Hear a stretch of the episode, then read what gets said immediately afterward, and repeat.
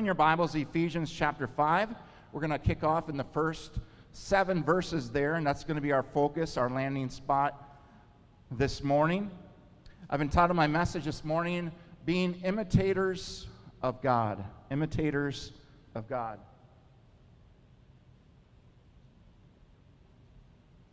I don't know about you. I don't know if it's the anointing, adrenaline, or caffeine from drinking 20 ounces of coffee, but I just feel the presence of God this morning. I feel something here right now. And so I'm excited to, to preach.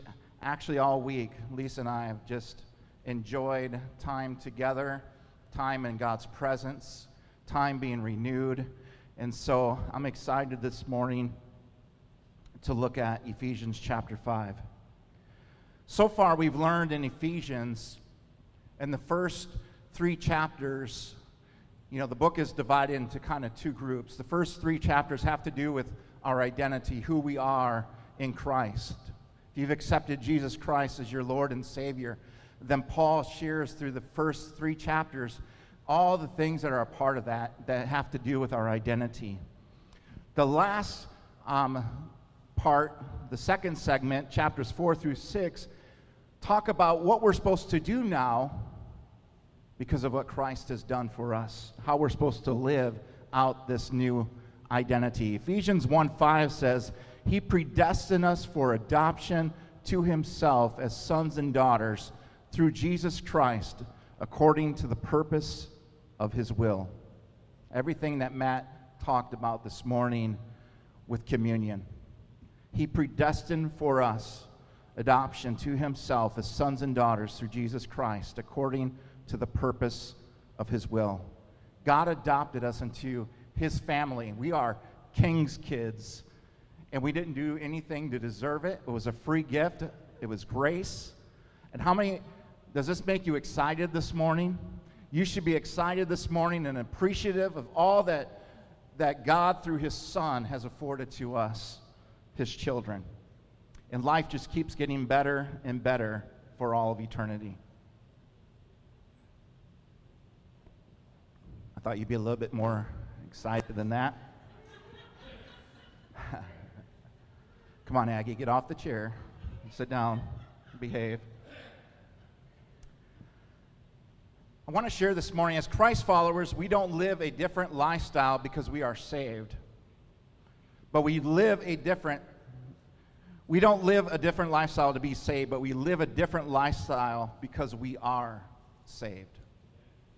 So we don't live differently to be saved, but we live differently because we are saved. If there isn't any lifestyle change after accepting Christ as your Lord and Savior, that may mean that you never trusted Him in the first place. Because committing our life to Christ means a change of lifestyle. It means we live a different lifestyle because we are saved. This morning's message is about being imitators of God, and I would like to begin my message by sharing from a book by G.K. Beale, a little portion of this book. It says, the title is We Become What We Worship. And Mr. Beale in his book says, When my two daughters, Hannah and Nancy, were about two or three years old, I noticed how they intimidated, intimidated, imitated, and reflected my wife and me. They cooked, fed, and disciplined their stuffed animals and dolls the way my wife cooked, fed, and disciplined them. They gave play medicine to their dolls just the way we fed them real medicine. Our daughters also prayed with their stuffed animals and dolls the way we prayed with them. They talked on their toy telephone in the same kind of Texas accent that my wife uses when she talks on the phone. Did Bailey do that, John?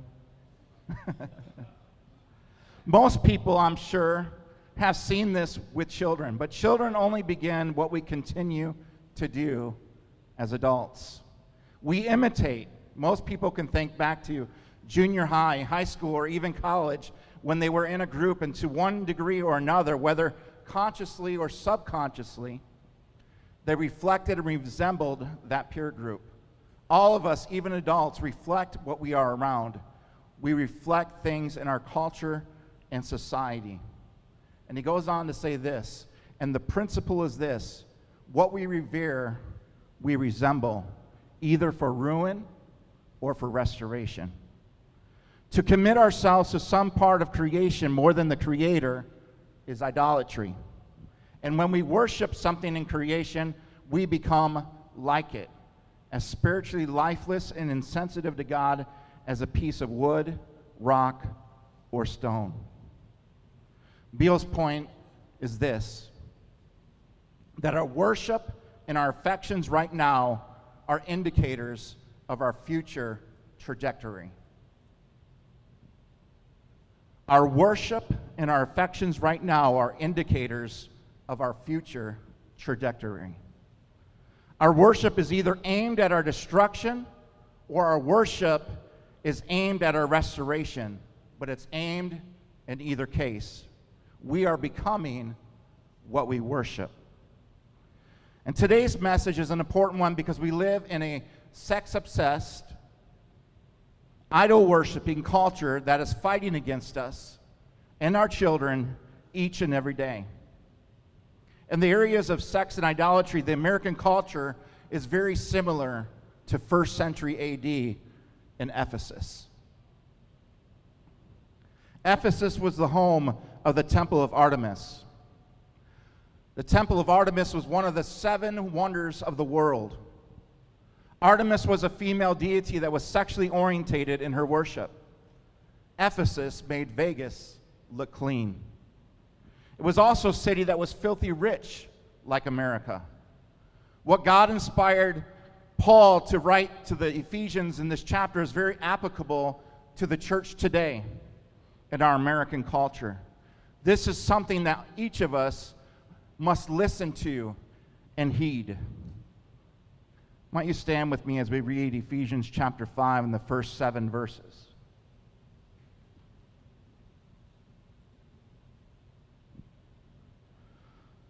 Paul writes to the Ephesian believers.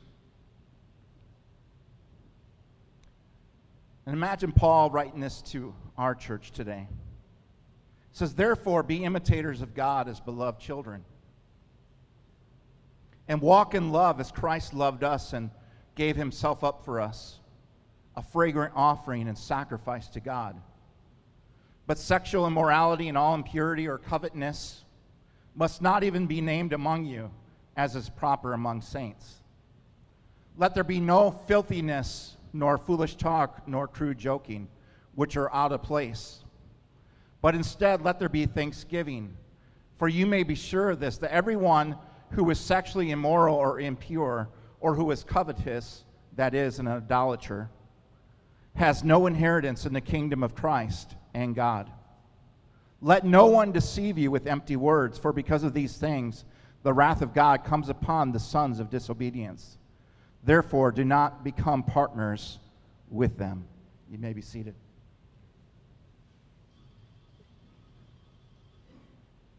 So, Paul starts off Ephesians 5 and verse 1 with the word therefore. And each time in Scripture, when you see the word therefore, you have to ask yourself, what is it there for? What's it referring back to? We look back at Ephesians 4, verse 32, Paul says there, but, but be kind to one another, tenderhearted, forgiving one another, as God in Christ forgave you. He then opens Ephesians 5 by telling us that since God has been kind, tenderhearted, and forgiving to us, we should imitate him and do the same to others. Therefore, be imitators of God as beloved children. Beloved children, all the things that we talked about that are ours, as Paul describes them in Ephesians chapters 1 through 3. We're loved by God, therefore, we must imitate him. I want you to think about how children imitate their parents for a moment. As I've already stated with the illustration from G.K. Beale's book, it's a proven fact of life that children learn how to live their lives by imitating their parents. And sadly, they pick up our good habits and I mean, not sadly that they pick up our good habits, but sadly they pick up our bad habits too. There's a lot of times where, you know, you watch your kids and you're like, wow, I see me and them, or I see my wife and them. You know, they're imitating, they're mimicking my actions, um, whether good or bad. The old saying, do as I say, not as I do, it doesn't work. A man by the name of James Baldwin once said, Children have never been good at listening to their elders, but they have never failed to imitate them. And think about this concept in your own life. You know, try to picture in your own mind right now a person that you really admire. It could be your parents, it could be someone who has had a great influence on your life. Usually, these people are the ones that we truly take the time to reflect or mimic different things um, about them. So, as you picture this person in your mind, isn't it true that you made it at least partially your goal to be like them in some way? You know the saying, like father, like son, or like mother, like daughter? You know, it's, it amazes me. I'll come home and we'll have like a, a different cuisine, and I'll see Alyssa in the kitchen, you know, making um, something awesome for our family. And I'm like, she got that from Lisa. Or I see Josh's pursuit after business and entrepreneurialism and, and um, just going after God and wanting to be a witness um, through that. And I say he's got, he got that passion from his dad. Um, I was, I don't want to leave Caden out. He's like, he's the redhead. He doesn't look like in either one of us. He's athletic. He's, he's fast. He runs. I'm like, I've never ran unless I was running from a fire or a dog or something like that. You'll have to catch me later. I'll tell you about the story where a dog chased me right off of a cliff on my bike and ended up wrecking my bike. Just know this it wasn't a big dog either. It was tiny, but I didn't turn around to look. I just heard the bark. So, anyway, this last summer, I'm out in the backyard and I look over, and Caden has his riding lawnmower with the deck of the lawnmower detached, laying on the ground. He's got the oil cap off, he's draining the oil, and I'm like freaking out because I'm like, I'm to have to be the one that puts us all back together. And I have no clue. And so I'm like, Caden, what are you doing with the deck off the mower? we can rent a trailer and take it to Farm and Fleet if it needs that. You know, like, I'd rather do that than have this mess and oil. He's like, Dad, don't worry about it. I know what I'm doing. I'm like, How do you know what you're doing? I have no mechanical ability whatsoever. And he's like, Dad, I just got off the phone with Steve, and he told me exactly what I need to do. I can put it to back together. And so it's not just your parents that you mimic or imitate, it's other influencers in your life. And I'm thankful that my children have um, people that they can look up to and imitate good qualities from. We all need that in the church. So if you see Caden do anything with tools or any of my kids, for that sake, they didn't get it from me. They got it from Steve. So, just as children tend to imitate their parents or other influencers, Paul is calling us here to imitate the only one whose life is truly worth imitating every part. He's calling us to be imitators of God. And the great thing about God is that He doesn't have any bad habits, He's perfect, He doesn't make any mistakes. So He says, Be imitators of God as beloved children. Then in verse 2, he says, Learn to walk in love. Walking in love is a lifestyle that is characterized by being kind, tenderhearted, and forgiving of one another, as chapter 4, verse 32 said. And he says, And walk in love as Christ loved us and gave himself up for us, a fragrant offering and sacrifice to God. And you might be thinking, what is a fragrant offering and sacrifice to God. What is Paul talking about here? And he's looking back and pulling from the Old Testament the first five chapters of the book of Leviticus that describes five offerings commanded by God for the atoning or the covering of sin. And it's only the first three of the five that are sweet smelling or a fragrant offering or a sweet aroma to God. They were the burnt offering, the meal or grain offering, and the peace offering. And each of them had something to do with sacrifice of an animal, whether it be a bull, a goat, a sheep, or a dove, or the sacrifice um, consisting of a grain or meal, wine, or incense. But in either case, one of these items was sacrificed upon the altar to atone or to serve, like I said, as a covering for sin, for the people's sins. And as the fire consumed it, the aroma was pleasing to God. It was showing that the people were asking for forgiveness for their sins, they were repenting of their sins. It appointed to Jesus on the cross as that perfect sacrifice to atone for the sins of all humankind. And so, likewise, as God's children, we are called to imitate Jesus and give of ourselves to be that offering and to die to ourselves to be that sacrifice. Why? Because there is no walking in love without some degree of dying to ourselves. I had a perfect illustration of this this past week.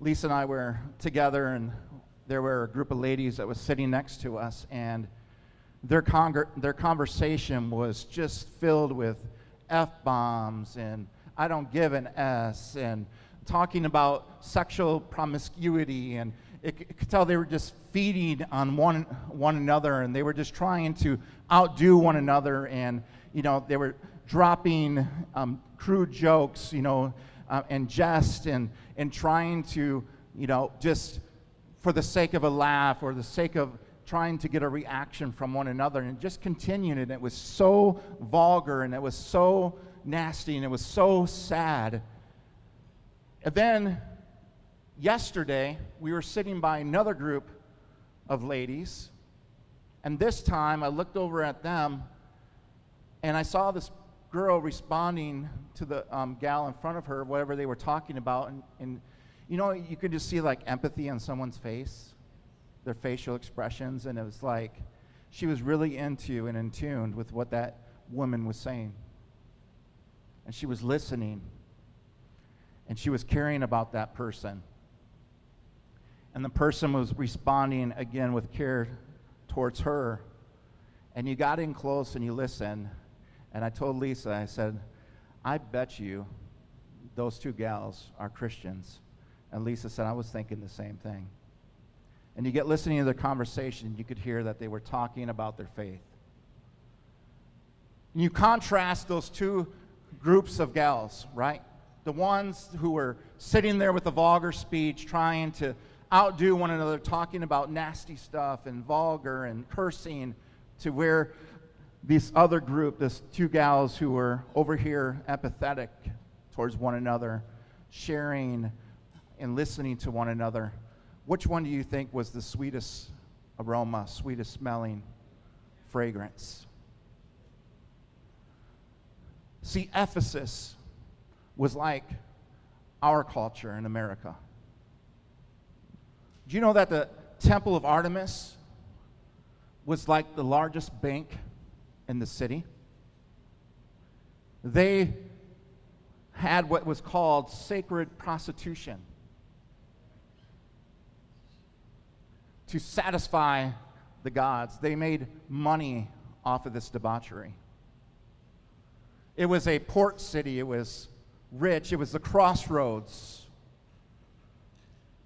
There was money to be made from all this type of filth. And so, if you can just picture Paul sharing this to the Ephesians believers and saying, You who are now in Christ are different. You're called to be different, to be imitators of God, to be a sweet smelling aroma to Him and to one another. And that's why you need to heed this message this morning. Our lives have to be different. And as I think about that, I think about, you know, our calling as the church. And let's even boil it down to our calling as a local church. As we link arms with other churches and believers in the city, we need to reach a point of critical mass where we begin to influence the culture of our city. That's the only way we're going to see a difference.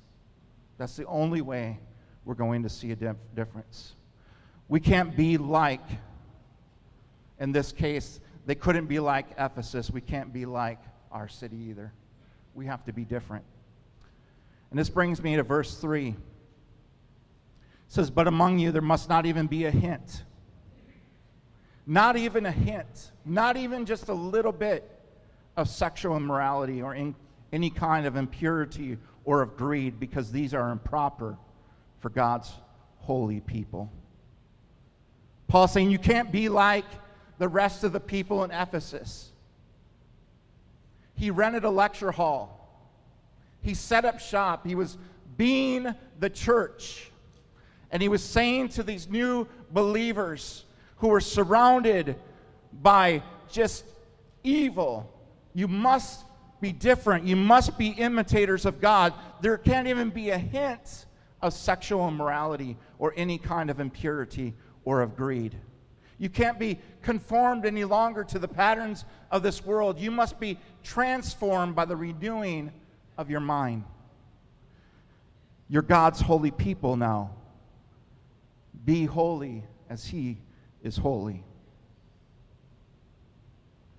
He's saying this is not our identity as children of God. Have you ever heard your parents say, This isn't how, you know, fill in your last name acts? Like, don't disgrace the family name. My dad would say, This is not how a rates acts.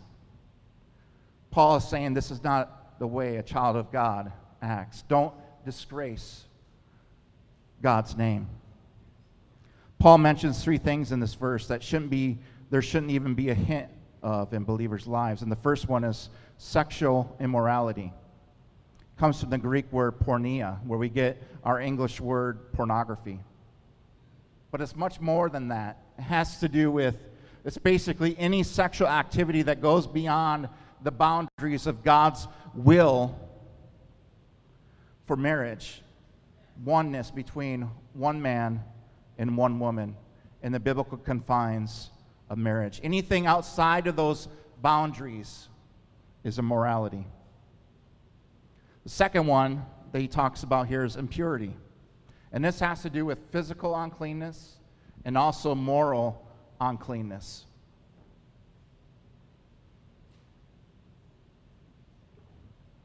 In the moral sense, it talks about a lifestyle that is self seeking to be self seeking, about being impure. And the third one is greed or covetousness.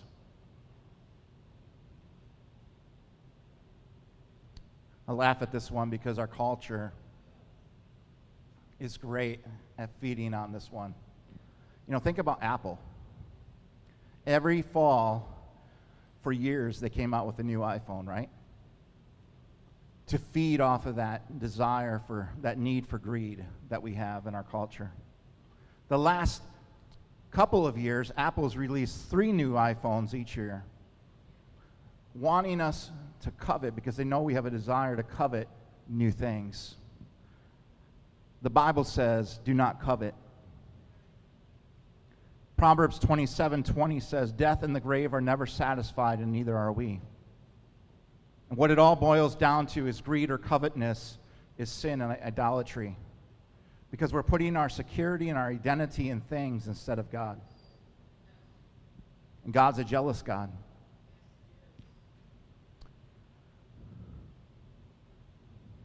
Let's look at verse 4.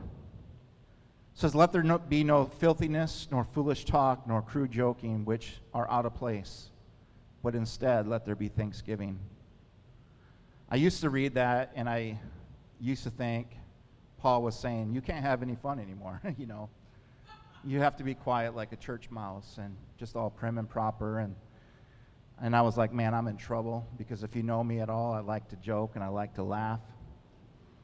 And he's saying here, Don't let there be any filthiness, nor foolish talk, nor crude joking, which are out of place. They're not befitting a child of God. The first word, filthiness, means obscenity, and it talks about swearing or profanity or talking inappropriately about sexual topics. Then he goes on to foolish talk, and I love the Greek word for foolish talk here. It's moros. It's where we get our English word moron. So Paul's basically saying, don't be a moron with your words. Don't be a moron with your words. Because our words reflect what's in our hearts, right? And if Christ is in our hearts, then a sign of that should be uplifting and right speech. And finally, what should my speech be? Paul says it should be one of thanksgiving. Because you were dead in your sins, you were on your way to hell. But, but Christ, but Christ gave his life for us. So he says here, and whatever you do in Colossians 3:17, and whatever you do in word or deed, do everything in the name of the Lord Jesus, giving thanks to God the Father through him. And you say, well, what about the tough times? And Paul says, give thanks. Even in the midst of your trials, even in the midst of your sickness, even in the midst of financial loss, even in the midst of bad days, give thanks in all circumstances, for this is the will of God in Christ Jesus for you. My mom used to always say whenever I was down, she would say, You know what? I could pack you up in the car right now and take you over to the children's hospital and walk down the halls of the hospital and we could duck in and visit some of those kids who have cancer, who are dying from some type of disease. And she said, Or you can just sit here and be thankful and count your own blessings. See, amazingly, many times when we are thankful with our lips, God uses the testimony of thanksgiving from our own mouths to change our hearts. So Paul says this is the key get rid of the filthy talk, the crude joking, the filthiness, the jest, the swearing, the cursing, the obscenities, and be thankful. Count your blessings. And you say, Why should I take this seriously? Verse 5 tells us why. For you may be sure of this that everyone who is sexually immoral or impure or who is covetous, that is an idolater, has no inheritance in the kingdom of Christ in God. And you might be thinking, I thought I was saved by grace through faith and not by what I do. And that is true. We are saved by grace. But the evidence of that grace in our lives is a progressive working out of that sanctification. It's not perfection in these areas, but it's a progression towards it's setting that you know standard high and pushing ourselves forward toward it.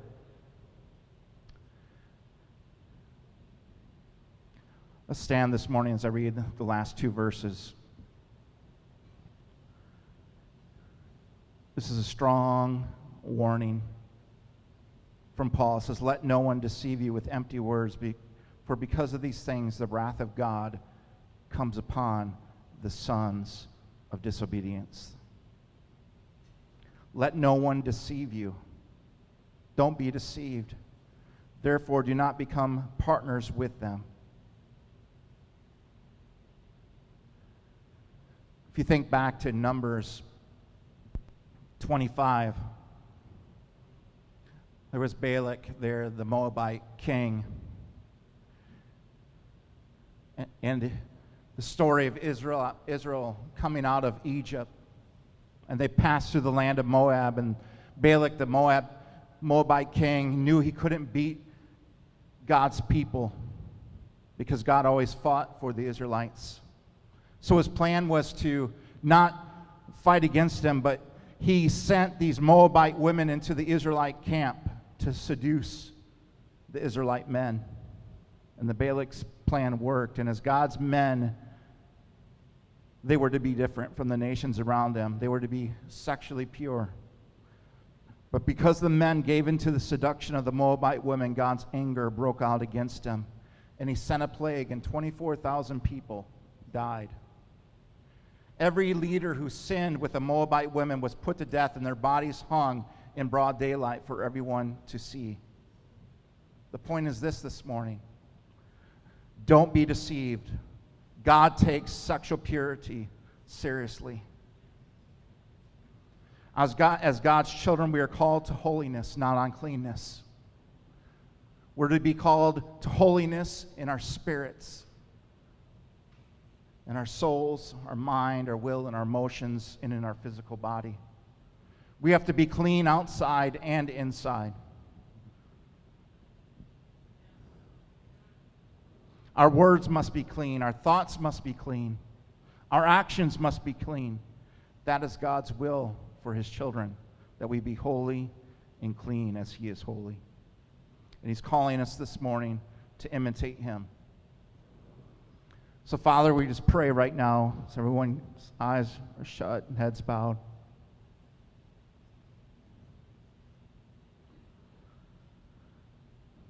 Lord, we thank you for your word, for your challenge this morning. You're calling us to be different, to be set apart, to be imitators of you.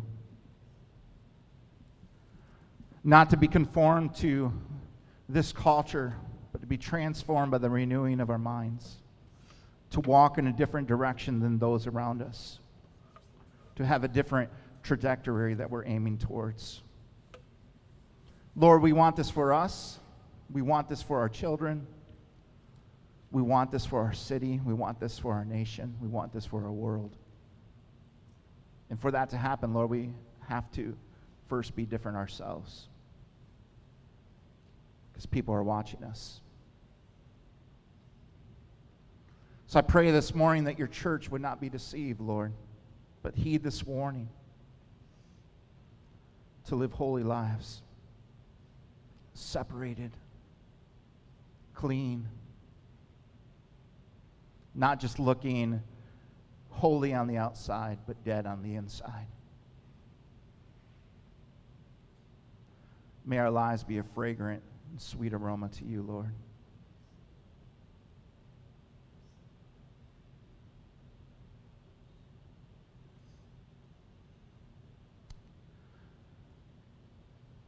Let's invite you to